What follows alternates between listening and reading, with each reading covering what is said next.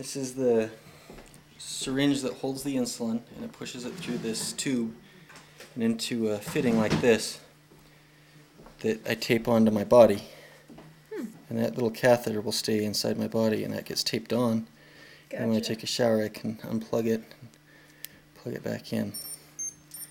But every week or so, that uh, I have to re- I have to replace it. I have to recharge it. I have to put more insulin in it, and I got to make sure I don't get infections. So I have to take it out and put a new one in. Hmm. So I haven't done that today, and that's probably why I'm high, hmm. if you will.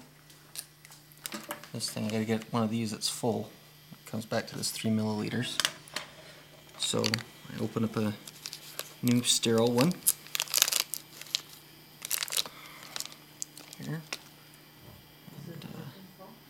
Charge it back.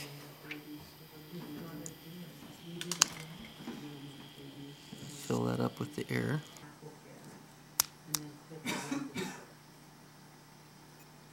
I think I have a pretty clean sample there. No air bubbles.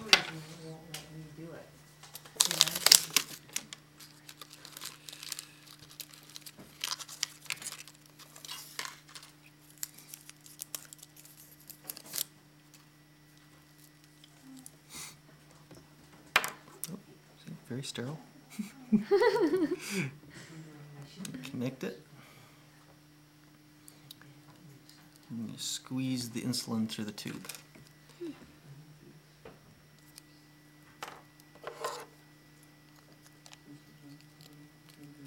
And the insulin will prime it so that this uh, plunger lines up perfectly with that.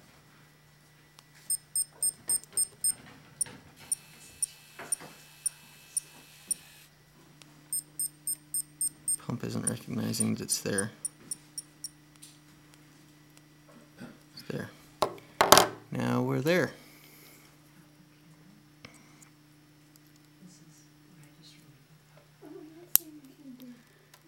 Now, you tape this, you take the tape off, and you tape it down, and you pull the needle out, and you put this pump, plug it in. Cool. But that's kind of a personal area, so I'm gonna go do that in the bathroom right now and let you imagine it.